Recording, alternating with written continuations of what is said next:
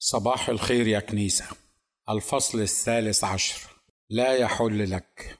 تتوالى الأحداث بأسرع مما يمكن تناوله في جريدة يومية مهما كان حجم صفحاتها فما بالك بمقال واحد في جريدة شهرية كجريدتنا الطريق والحق؟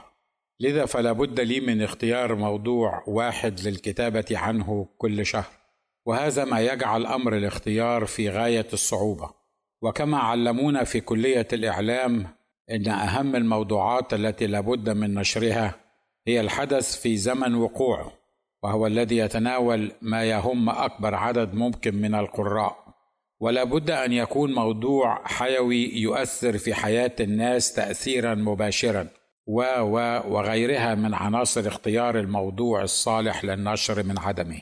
ولا شك أن هناك كثيرا من الموضوعات المهمة والحساسة والمصيرية التي يمكن أن أتناولها بالكتابة في هذا العدد.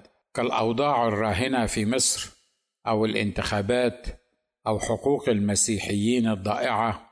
لكن موضوعا مختلفا عن كل هذه هو ما استحوذ على عقلي وتفكيري طيلة الأيام القليلة الماضية. وترجع أهميته إلى أنه موضوع يخص الكنيسة في مصر. وحيث أن هذا الموضوع يخص الكنيسة ومملكة الله على الأرض فهو بالنسبة لي أهم ما يمكن أن أكتب عنه وهو ما يشغل فكري وما له الأولوية في حياتي وهو فوق كل الموضوعات الأخرى حتى ما يتعلق منها بمصر بالرغم من مصريتي وحبي لها وارتباطي بها الذي يفوق حد التصور لكنني كائن مسيحي سماوي اولا. وطني الأول هو السماء ودستوري الأول هو الكتاب المقدس وولائي الأول لمملكة المسيح ثم بعدها فأنا مصري ثانيا. لذا فكثيرا ما كتبت للكنيسة جسد المسيح على الأرض وملكوته الحقيقي الذي هو داخل كل الذين قبلوه من أعطاهم سلطانا أن يصيروا أولاد الله أي المؤمنون باسمه. وبالرغم من كل ما كتبته للكنيسة في الماضي من تحليلات وطلبات وتوسلات وصلوات ودعوات وتحذيرات واقتراحات وما عرضته على المسؤولين عنها من خدمات ومساعدات في مقالات الكنيسة قاهرة أم مقهورة صباح الخير يا كنيسة الكنيسة والتحديات المعاصرة وغيرها الكثير. إلا أنني لابد أن أعترف أن اليأس من إمكانية إصلاحها وتوبتها كثيرا ما يفرض نفسه علي وعلى فكري والإحباط من مواصلة السعي لإيقاظها وإنقاذها قد تسرب إلى نفسي وكدت أكف عن مخاطبتها والاهتمام بها ولا بد أن أعترف أيضا أنني فشلت في هذا أيضا. فلا الاهتمام بالكنيسة والتفاني في خدمتها أثر بها ولا إهمالها والبعد عنها اراحني وأنساني إياها. فلا يمكن أن تحيا معها أو بدونها لذا فالله المستعان. إلا أن ما عملته الكنيسة في أسبوع واحد من شهر فبراير 2011 فاق كل أعمالها خطرا وضررا وشرا في الماضي القريب والبعيد. ففي أسبوع واحد رفضت الكنيسة الأرثوذكسية السماح للإنجيليين أن يشتركوا معها في الصلوات لله في اجتماع كانت فكرة إقامته نابعة منهم كإنجيليين. وعلى الجانب الآخر سمحت الكنيسة الإنجيلية للمسلمين أن يصلوا على منابرها للإله الذي يعبدونه وهو المقاوم والمضاد لشخص المسيح وتعاليمه وكتابه وهو روح ضد المسيح. من ينكر صليب المسيح وقيامته ولاهوته وفداؤه وكفارته وربوبيته. وللحقيقة أقول أنني ترددت أن أكتب في هذا الموضوع الشائك للأسباب التالية. واحد لأن الوقت والأحداث لا تسمح بأن ننتقد بعضنا البعض كمسيحيين ولا بد من أن نكون يدا واحدة للوقوف ضد أعداء المسيح. وليس أعداءنا نحن شخصيا مع أن كل عدو للمسيح هو عدونا. فالمغيبون المسيحيون كثيرون من يظنون أننا لابد أن نتبع المبدأ الإسلامي انصر أخاك ظالما أو مظلوما. أو المثل الأحمق الذي يقول أنا وأخوي على ابن عمي وأنا وابن عمي على الغريب. اثنين لأنه من يستطيع أن ينقد أو يناقض أو يعترض على ما يقوله أو يعمله رأس الكنيسة الأرثوذكسية. حتى لو كان منعه للمصلين والمرنمين والقادة الإنجيليين من مشاركة إخوتهم الأرثوذكس في ليلة صلاة للمسيح الواحد الذي يؤمنون به جميعا. حتى لو كان هؤلاء القادة الإنجيليون هم أصحاب فكرة إقامتها في هذا المكان الرائع. ولم يشفع لأشهرهم. أنه أراد أن يبني جسورا بينه وبين الكنيسة الأرثوذكسية كما قال هو شخصيا إلى درجة أنه ذهب إلى أقصى ما يمكن أن يذهب إليه شخص إنجيلي عادي فكم وكم قس إنجيلي في شهرته ومكانته. ذهب إلى أن النور الذي ظهر فوق كنيسة الوراق كان هو ظهورا حقيقيا لجسد العذراء المطوبة القديسة مريم. ودلل على ذلك بآية كتابية هي أبعد ما تكون عن إمكانية استخدامها في هذا المقام. وعلى نفس القياس من يستطيع أن ينقد أو يناقض هذا الصديق القس الإنجيلي الأشهر في هذه الأيام الأخيرة؟ والذي فاقت شهرته شهرة سابقه ورؤساء طائفته الإنجيلية. وكثر أتباعه حتى أن الأمريكان والمؤمنين في كل دول العالم والميديا يلقبونه براعي أكبر كنيسة في الشرق الأوسط. من يستطيع أن ينتقده حتى لو كانت كنيسته تمثل دور الكاتدرائية الإنجيلية بلا منافس. وحتى لو قال أن ما ظهر من ضوء في الوراق هو شخص القديسة المطوبة. وأن ما يملأ الإنترنت الآن هو خبر صلاة ممرضات مسلمات على منبر كنيسته ذات التاريخ العريق وفي ذات البقعة التي وطأتها قدما العملاق الدكتور القس إبراهيم سعيد ثم الدكتور مفيد إبراهيم سعيد والدكتور القس منيس عبد النور الذي علمنا يوما المقولة الشهيرة التي علمه إياها والده عندما ترك قريته التي ولد فيها ليذهب لدراسة اللاهوت في القاهرة وهي إن جريت وراء الشهرة ستجري منك وإن جريت منها ستجري وراءك وإن جريت وراء المال سيجري منك وإن جريت منه سيجري وراءك. هذا مع أننا لم نسمع منه رأيه هو شخصيا بوضوح في مثل هذه الأمور الحادثة من كنيسته وفيها. هؤلاء الأبطال وغيرهم ممن نادوا عبر الأجيال بكلمة الحق وفسروها بالاستقامة غير مبالين بتهديد أو وعيد ولم يساوموا يوما على حق كتابي متحدين الجميع من حكومة ومسلمين ومسيحيين ولم يخشوا في الحق لومة لائم. ثلاثة والسبب الثالث الذي جعلني أتردد في الحديث عن هذا الموضوع هو أنني أعلم أن وراء كل مشهور ورئيس وقائد في هذه الحياة قلة من الحكماء والفهماء وجماعات غفيرة من المغيبين والمؤيدين بلا تفكير لكل ما يعمله هذا الرجل العظيم. ولقد درسونا أيضا في مادة الرأي العام التي تدرس في كليات الإعلام عن نظرية الرجل العظيم هذه. وكيف أن الناس تتبعه وتدافع عنه وتكره كل من يقف أمامه أو ينتقده لأي سبب من الأسباب حتى لو كان هذا العظيم مخطئا فجل من لا يسهو. وبالتالي فالتعرض حتى بإبداء الرأي المخالف لرأي الرجل العظيم سيؤدي إلى فقدان الكثير من القراء والأصدقاء الذين يمكن أن يتهمونني بالتطرف. وسأواجه كثيرا من المشاكل التي أنا في غنى عنها. وعلى رأي المثل محدش ناقص مشاكل الأيام دي. لكن ما دفعني للكتابة في هذا الموضوع الخطير كان ما يلي. واحد لقد عاهدت الله والقراء أنني لن أكف عن الكتابة وإبداء الرأي مهما كانت العواقب والمعوقات والخسارات الشخصية التي يمكن أن أتكبدها. ولعل تاريخي في الكتابة في الطريق والحق حتى في أيام الرئيس المخلوع يؤكد ذلك تماما. فقد انتقدته هو وأولاده وعائلته وسياساته وهو في أوج مجده. ولقد انتقدت كنيسة الإنجيلية والمسؤولين عنها غير مرة وهذا لم يقلل من احترامي لهم. وثقتي أنهم رجال الله لكنهم بشر يحتاجون إلى الرأي والرأي الآخر. انتقدت البعض من الكتاب معي وشركائي في مجلس التحرير علنا وعلى الملأ وهذا لم يفسد للود بيني وبينهم قضية. لذا فكان لزاما علي أن أكتب في هذا الأمر.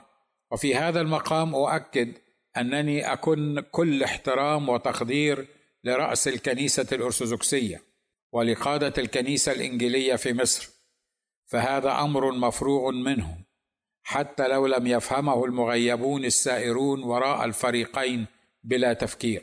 اثنين إن ما دفعني أيضا للكتابة في هذا الموضوع الشائك هو أن الأمر يتعلق بكنيسة الله وليس بأشخاص أو طوائف أو رياسات. فلو كانت القضية شخصية أو طائفية لما أعرتها اهتماما. فكم من قضايا طائفية ومجمعية حتى ومصرية لم ولن أكتب عنها. أما ما يتعلق بالكنيسة فقد كان دائما وسيظل إلى الأبد أول أولوياتي مهما كانت العواقب والتداعيات كما قلت سابقا. ثلاثة والحقيقة منذ أن سمعت بالواقعتين وأنا أصرخ داخلي لا يا كنيسه لا كفاية يا كنيسه اصحي وميزي وفكري الشيطان طالبك لكي يغربلك كالحنطة. ولولا الرب الذي كان لنا لابتلعونا أحياء. كفاية يا كنيسة علشان خاطر المسيح اللي خلصك واختارك وقدسك. وصلى لأجلك علشان تكوني واحد كما هو والآب واحد. يا كنيسة قومي ونوري. ده أنت نور العالم المظلم وأنت ملح الأرض اللي ملهاش طعم. يا كنيسه احترمي دم المسيح وقدري عمله وما تهينهوش بإرضاء أعدائه. يا كنيسه ميزي بين إنك مدعوة لإظهار كل محبة وتواصل للعالم أجمع وإنك تدي الفرصة لرئيس سلطان الهواء أن يعلن في الهواء ويملأ الكون بأكاذيبه بأن لا إله إلا الله وأن محمدا رسول الله من على منبرك. وكما منعنا الكتاب أن نستخدم نفس الفم الذي به نبارك الله في لعن خليقة الله لا تستخدمي نفس المنبر اللي بتسبحي عليه وترفعي اسمه فوق كل عالي مهما يكون في إعلان الأكاذيب المقاومة لإلهك. أربعة لو كانت هذه التصرفات من رأس الكنيسة الأرثوذكسية أو خصوص الكنيسة الإنجيلية ستعود عليهم هم وحدهم بالوبال والقصاص لسكتنا وقلنا كل منهم لمولاه لكن أن تتصدر الكنيسة الأرثوذكسية عرش المسيحية في مصر ويتصرفون كما لو كانوا هم وحدهم الكنيسة والمتحدثين باسم المسيحيين المصريين جميعا وهكذا الكنيسة التي سمحت للمسلمين أن يصلوا على منبرها يرون أنهم مقدام الكنائس الإنجيلية. فما يعمله الاثنان يؤخذ على أن هذه هي المسيحية والمسيح. اذا فلا بد أن يقوم صوت صارخ في البرية ليعلن لكل من لا يحل له أن يمثل الكنيسة في مصر أنه لا يحل لك. إن كانت هذه التصرفات تزيد من الفرقة والانقسام في كنيسة الله فلا يحل لك. ويقيني أن من ارتكبوا هذه الأخطاء من وجهه نظري على الأقل ارتكبوها مخلصين بدعوى الحفاظ على الإيمان الأرثوذكسي وهيكل الكنيسة الأرثوذكسية وأولادها من الذئاب الخاطفة والإعلان عن عدم الاشتراك مع بقية الطوائف في عمل موحد حتى لو كان الصلاة لله في أحلك الأيام التي تمر بها مصر. وعلى الجانب الآخر أرى أن السماح للممرضات المسلمات بالصلاة على منبر الكنيسة كان بسبب إظهار روح التسامح والمحبة لهن فما أروع أن تكون الكنيسة في قلب الأحداث وأن تساهم في علاج المرضى والمصابين وإنقاذ أرواحهم. وأغلب الظن أن المسؤولين في الكنيسة فوجئوا بصلاتهم على المنبر. ولم يكونوا مستعدين ولم ينتبهوا إلى أن هذا يمكن أن يحدث مع أنه تسلسل طبيعي للسماح للمسلمين بالوضوء في الكنيسة لصلاة الجمعة. هذا رأيي الخاص وليتنا نسمع من المسؤولين حوله. وحيث أنني افترضت حسن النية في هذا الفعل فالمحبة لا تقبح ولا تظن السوء ويعلم الرب أنني اكن كل محبة لقادة هذه الكنيسة الإنجيلية. لذا فلقد حاولت أن أدرس بعض المقاطع التي ظن فيها أصحابها أنهم يعملون حسنا إذ يعطون فرصة للمخالفين لتعاليم المسيح أن يمارسوا طقوسهم أو يشتركوا معهم بأي شكل من الأشكال في ممارساتهم. وأيضا حاولت أن أجد بعض ردود الأفعال لرجال الله الذين كان عليهم أن يتخذوا موقفا حازما ضد كل ما يتعارض مع تعاليم الله وروح المسيح. وإليك القليل منها لسبب ضيق مساحة النشر. واحد.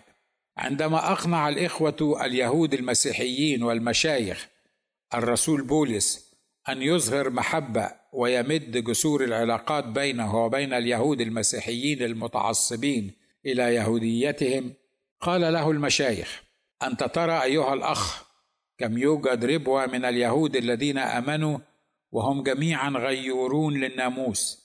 وقد أخبروا عنك أنك تعلم جميع اليهود الذين بين الأمم الارتداد عن موسى قائلا أن لا يختنوا أولادهم ولا يسلكوا حسب العوائد. فاذا ماذا يكون؟ لا بد على كل حال أن يجتمع الجمهور لأنهم سيسمعون أنك قد جئت. فافعل هذا الذي نقول لك. عندنا أربعة رجال عليهم نزر. خذ هؤلاء وتطهر معهم وانفق عليهم لاحلقوا رؤوسهم. فيعلم الجميع أن ليس شيء مما اخبره عنك بل تسلك أنت أيضا حافظا للناموس. والسؤال هنا ألم يكن بولس يعلم أن الختان لا ينفع شيئا؟ ألم يقل للمؤمنين في غلطيا أيها المؤمنون الأغبياء؟ بسبب خلطهم لمبدأ النعمة مع مبدأ الأعمال هل كان بولس سينفق على هؤلاء الإخوة ليحلقوا رؤوسهم وبعدها يقدمون ذبيحة عنهم حسب الناموس بدل من ذبيحة المسيح الذي قدم نفسه لله مرة واحدة فوجد لنا فداء ابديا لكن من إحسان الله أن الجمع جاء واختطفوا بولس قبل أن يرتكب هذا الخطأ الشنيع في حق ذبيحة المسيح. وكانت هذه الحادثة التي ساوم بولس فيها هي السبب سجنه لسنين. صحيح أن الرب قد استخدمها فهو لا يقهر ابدا.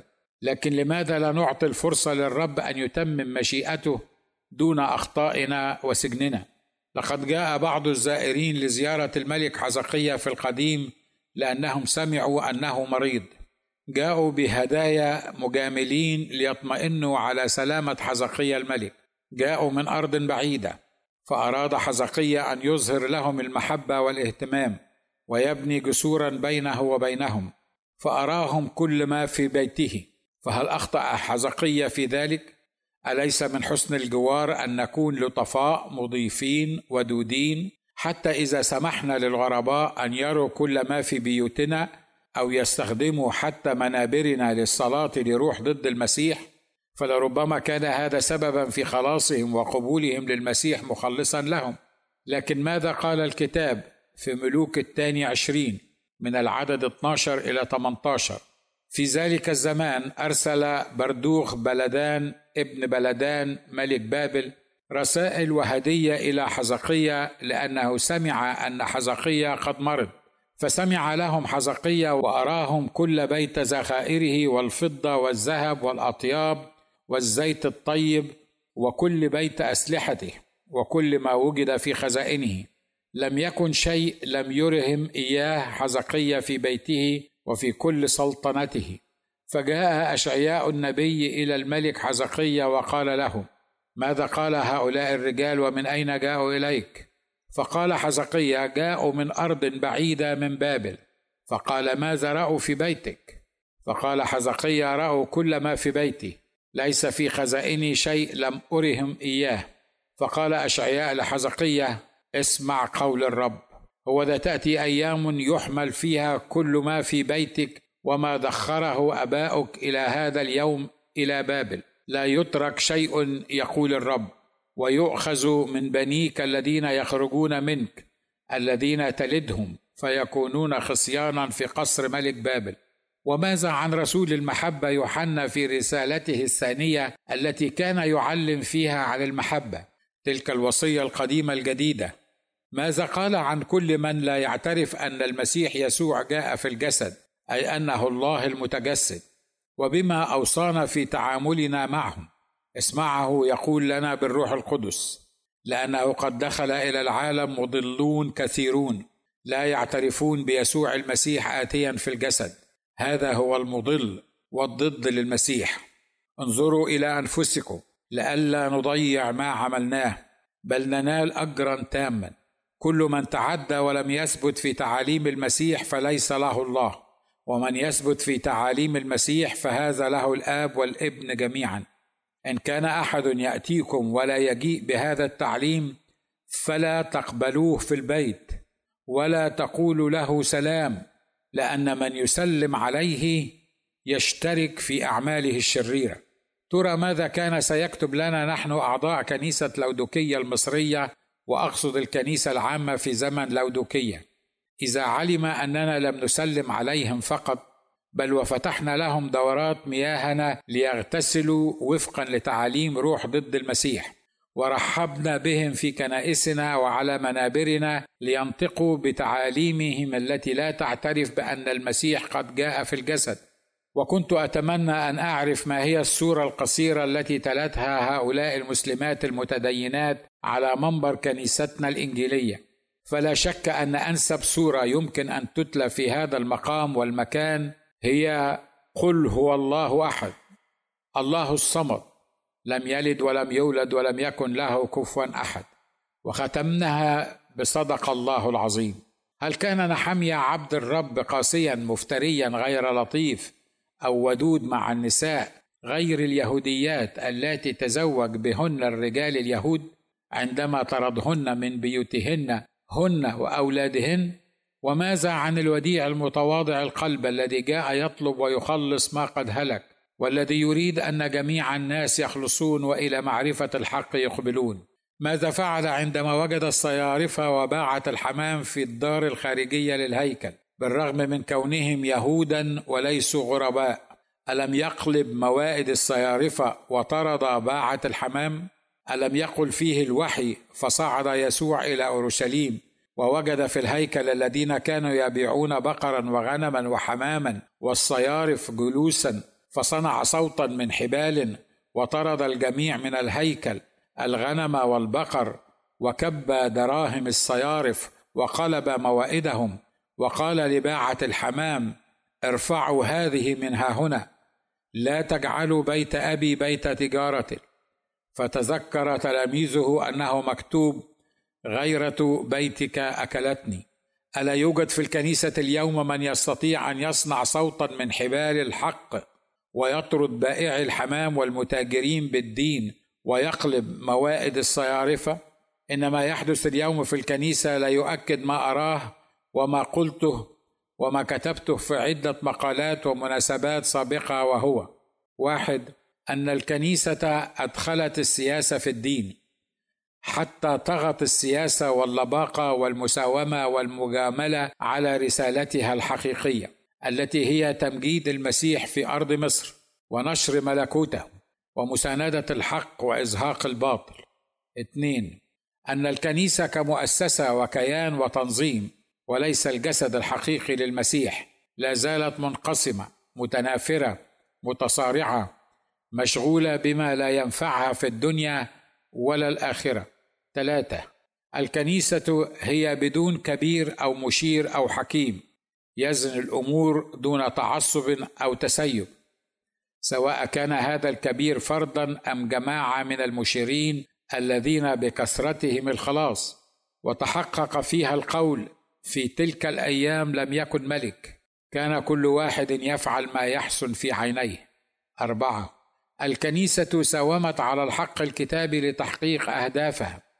وللحصول على أموال غيرها فلم تعد قادرة على أن تغير العالم أو تفتن المسكونة أو تزعزع أساسات السجن وتفتح أبوابهم أو تقول لمفلوج لك أقول قم. خمسة. الكنيسة منحدرة إلى أسوأ أحوالها منذ تأسيسها. فلقد قالت بحق لقد استغنيت ولا حاجة لي إلى شيء. ستة. الكنيسة فتحت أبوابها للأرواح الشريرة أن تدخل إلى مبانيها ومنابرها ودورات مياهها وهياكلها ومقدساتها. ولا بد أن تدفع حسابا عن ذلك إن لم تتب. سبعة. الكنيسة في مصر لم تعد هي واجهة المسيح الحقيقية التي تعكس جماله وقدرته ومحبته ووحدته للعالم. لم تعد هي المرهبة كجيش بألوية. بل أصبحت خائفة مرتعشة ومرتعبة حتى من أعضائها وطوائفها وخدامها. ثمانية. الكنيسة ضاع منها التمييز الروحي والقدرة على عزل التبن عن الحنطة والتمييز بين الغث والثمين فهي لا تفرق اليوم بين إظهار المحبة للبشر وترك روح الغي وروح التدين وروح ضد المسيح وروح العالم وهي الأرواح المسيطرة على الكنيسة في هذه الأيام أن تعمل بداخلها ولم تعد تعرف كيف تعيش في العالم دون أن يعيش العالم فيها. تسعة الكنيسة أصبحت اليوم خبيرة في إيجاد قنوات للتمويل المادي ومخاطبة الممولين بالطريقة التي يريدونها ويملونها عليها حتى أن أحد المؤسسين لقناة فضائية يقول عنها أنها مسيحية. كان يصرخ بأعلى صوته وبالحرف الواحد على قناته. ولمدة ساعات افتحوا الشبابيك. العذراء هجت في نيوجيرسي عقبال ما تجيلنا في لوس أنجلوس إحنا كمان عشان ناخد بركتها. والكل يعلم وهو أيضا موقن أن هذه الدعاية الإعلامية هي فقط لجذب المزيد من الأخوات والإخوة الأرثوذكس والكاثوليك الممولين للحصول على أموالهم.